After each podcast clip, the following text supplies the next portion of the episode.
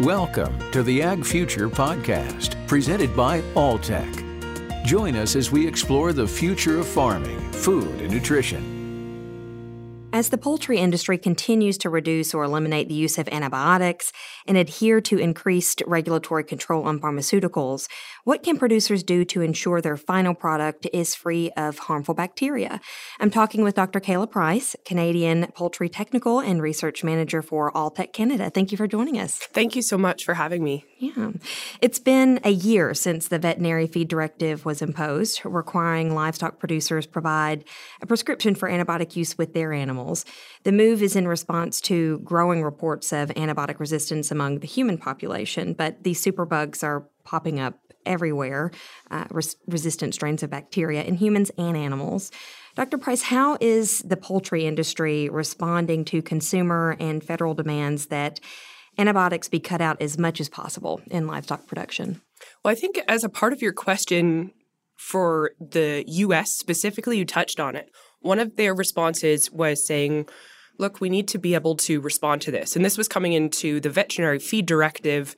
And without going into the true details of it, it's not necessarily a true prescription per se, but making sure that there's more stewardship or oversight of the drugs that are being prescribed or being given either on a treatment basis or to some extent on a preventative basis. So that would be kind of the, the US direction. Whereas if we start looking to some other places, so where I'm from in Canada, we've gone in the direction where we've decided to move towards, again, veterinary oversight, but prescribing these drugs. So, drugs which were once used legally uh, as preventative antibiotics in the feed at lower levels now are moving towards prescription in what the Canadians call the Veterinary Drug Directorate. So, this is again allowing for much more of this oversight and also much more ownership of what it is that we're putting into these birds specifically. And if we look to globally, other folks have gone into directions of putting in place regulations if you look towards the EU or the UK, regulations of how these antibiotics are used, when they should be used. So the idea here is, again, more of this ownership and more of this oversight of when these drugs are used and how they're going to be used. Because if we need to treat sick animals, we need to treat sick animals. But at the end of the day, if we can do better when it comes to prevention, in terms of using alternative strategies, then let's do better on the prevention side and save those antibiotics for prescription when it comes to treating sick animals. And your specialty is eh, partially in providing methods of disease reduction in poultry like coccidiosis. Can you explain a bit about what this disease is and why it can be so rampant in poultry from backyard chickens to the large commercial house operations? That's a big question. And I say that with a smile on my face because I spent so much time working with coccidiosis. So I'll try to kind of bring it back down to a smaller level. So essentially what coccidiosis is is it is a disease which is caused by the parasite Eimeria. And there's many different species of this parasite. It's very host specific. So the parasites that will specifically infect chickens will infect chickens, and then you have parasites which will specifically infect turkeys and so on. But the end result is essentially the same, and it's a it's an intestinal parasite. So it impacts the gut barrier, basically breaks through the gut barrier. So the gut is not able to work as a defense anymore. Very, very simply. So now the bird can run into problems with the gut not working as well, like wet manure, having diarrhea, also um, being not performing as well um, because they're sick. So the problem is, is when we talk about coccidiosis, the severity of uh, the disease is really a numbers game. So the more parasites ingested, the more severe the disease. And at low levels, you can create uh, almost like a live vaccine, which is used very commonly in the industry. But you need to make sure that you're having proper cycling to develop this immunity. The problem is, is that it can be very difficult to manage. It can be successful when done right, but it, on the other hand, it can be very difficult to manage for producers who are coming in and, learning this for the for the first time. So then at that point run themselves into this risk of having more of this impact down the road on these birds. So then what we want to be sure is because it's it's a again a disease that's impacting the gut, we want to make sure that we're trying to maintain the health of that gut as much as we possibly can through many other different ways of, of doing that, as well as working with um, trying to have an impact on that parasite itself. And how has this disease and others in poultry responded to antibiotic use? As resistance becomes more problematic, how has that influenced alternative methods of control? So, with coccidiosis specifically, I guess if we start looking back at how prevention is set up within the industry itself. So, there's kind of two arms, I guess you could say. You have your anti-coccidial drugs arm, so that would uh, take care of ionophores and chemical coccidiostats, which are used to help in the prevention of coccidiosis, that parasite. Then the other half, you have your antibiotics arm. So these would be um, antibiotics, uh, either preventative or to some extent treatment, but I'm just going to talk about the preventative side that would help with um, bacterial infections or secondary bacterial infections.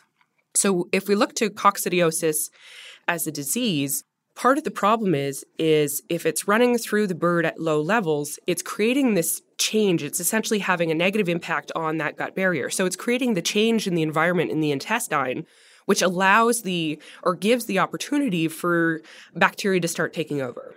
And often, what gets paired, I kind of call them sisters, so to speak, um, or brothers.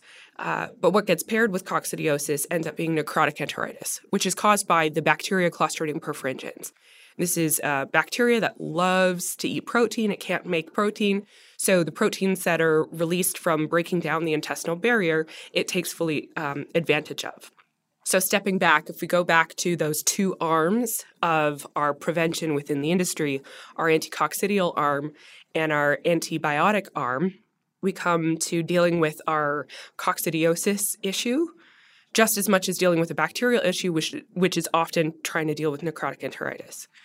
So, in that case, on the preventative side for antibiotics, what we're trying to do in terms of regulation is to start pulling these back or have more judicious use.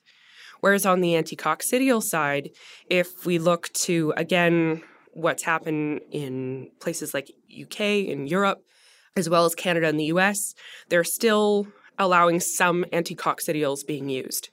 So Canada and the US still allow chemical anticoccidials. Ionophores have a little bit of antibiotic activity. So if we're talking raised without antibiotics or no antibiotics ever, the ionophores would be taken out, but otherwise we would have we would still have that arm, but we need to make sure that we're doing things on the alternative side to help with the antibiotic arm. So to, to supplement what else it is that we're doing. Public health groups are putting pressure on big buyers such as restaurants and fast food chains to no longer purchase from producers that use any kind of antibiotics. But there is some gray area here with um, a group of antibiotics that you mentioned called ionophores. Mm-hmm. Um, medications like Monensin because they're among the list of in-feed antibiotics not considered medically important to uh, human medicine by the World Health Organization. So groups like McDonald's have announced that they are pulling back from purchasing meat that has a history of antibiotics, except it has given a pass to the ionophores. So how do you feel about that allowing ionophores still in the system? So I think with this, uh, it kind of comes back to, like I had said, those those two arms. Um, we really have to think about our, our parasites are different from our bacteria. So the two arms are quite different. And with the ionophores specifically, even though um, some bodies believe there are some antibiotic components to them, the main aspect of using these ionophores is very, very specific to the parasites in which uh, they're being used for, um, just as much the, as the chemical coccidiostats. So if we look to areas where they've decided that they need to have more oversight of the antibiotics dealing with the bacteria in live animal production, they've said we need to still make sure we have a handle over the coccidiosis side because that can be very difficult to handle especially as we're dealing with birds in larger amounts and again with with severity being a numbers game. So they've made that decision that the antibiotic aspect of the ionophores is relatively low, that uh, doing sort of a cost benefit analysis, it's of more benefit to use it to help with the coccidiosis aspect. So if we start looking to companies that are saying they want to have more oversight or try to reduce or eliminate antibiotic use, they've sort of had the conversation with their industry members and said, we can handle this if we tackle the antibiotic arm, but it can be very difficult to handle if we completely get rid of both our antibiotic and our anticoccidial arm. So it's it's not an easy decision, and it can be very difficult if you start looking at it from uh, the marketing perspective just as much as what's actually going to work on the farm. But again, in terms of being able to allow our producers and allow our farmers to have the right tools and the correct tools to manage their birds effectively. Uh, some people have made that choice that they are going to allow these ionophores and allow a strong anticoccidial arm so that they can make sure they have a strong oversight of prevention when it comes to bacteria and antibiotics. Do you feel like these ionophores could eventually be weaned out of a nutrient management program, or are we just not there yet with the science? That's a very good question. And I think some people have, to be quite honest, have already answered that because some people are raising these birds as a part of the Raise Without Antibiotics program or No Antibiotics Ever program. They're raising them effectively without using ionophores or, anti or um, chemical coccidiostats. So, whether it's with live vaccines or whether it's with other alternative products on that side, as well as good feed management, good water management, very good operational excellence when it comes to the farm itself um, and bird management. And they're kind of putting all of that together and, and doing it very effectively. But, which everyone will tell you and what my customers will say, it's certainly a learning curve to get there. So it doesn't happen overnight. You can try to jump right into it, but that's not as easy as perhaps what you think about. So, in order to get to the point where they're doing this well, it's taken a, a long time for them to get there and a, and a very good transition process. And in that transition process, being able to use that anticoccidial prevention arm that includes both ionophores and, and chemicals. In terms of taking out ionophores completely, I, I think something like that, um, we need to make sure that there's always choice, not just for the consumer who's purchasing the meat at the end of the day, but choice for our farmers in how they're able to raise these birds so that if they need to go into their toolbox with something that can help them, um, let's say it's for a flock, let's say it's for two flocks, and maybe then they can go otherwise. They need to be able to have that choice and that opportunity. So that's why I think part of the reason why the debate on ionophores is is still going on today, and and I think f- for that uh, point, I think it can be done, but I also think on the other side, you need to be able to at least have that choice specifically when it comes to coccidiosis prevention. What kind of research have you seen on the impact of um, these antibiotics in water? I, I ask because the overall message with all of this is that management seems to be a holistic approach any one thing can affect another. Do you agree? Oh, absolutely. I, I think um, I think the holistic approach to management is critical because if we're only thinking of things just as one thing alone or thinking in these silos, I really think we're completely missing the point on how we can work with these birds and how we can produce meat or or eggs or chicks or poults. So you really need to have this full picture look at it, not just what's happening on your barn at this specific time, but also starting to think about okay, well, what's happening before my birds come here? What's happening after my birds come here? What's happening on the breeder level and sort of that full circle um, completely in between. Again, also thinking about operational excellence but making sure there's really good communication and a strong management team, not just on the producer level, but also with the nutritionist, with the veterinarian, to have that complete sort of trifecta, if you will, of everyone that can come together and make sure that these birds are raised as well as they possibly can be. and producing good quality, safe meat or eggs at the end of the day. You mentioned that there are some producers that have been able to go no antibiotics ever. What are some of the alternatives that you've seen that they are using? So there's a full range, and some of the alternatives would be looking towards using complete programs together, which could include things like uh, mannan rich fractions from the outer uh, yeast cell wall. You can some folks will be using things like essential oils, like organic or proteinated trace minerals. You can look at probiotics, prebiotics, and to be honest, herbs, plants, the list really goes on and on and on.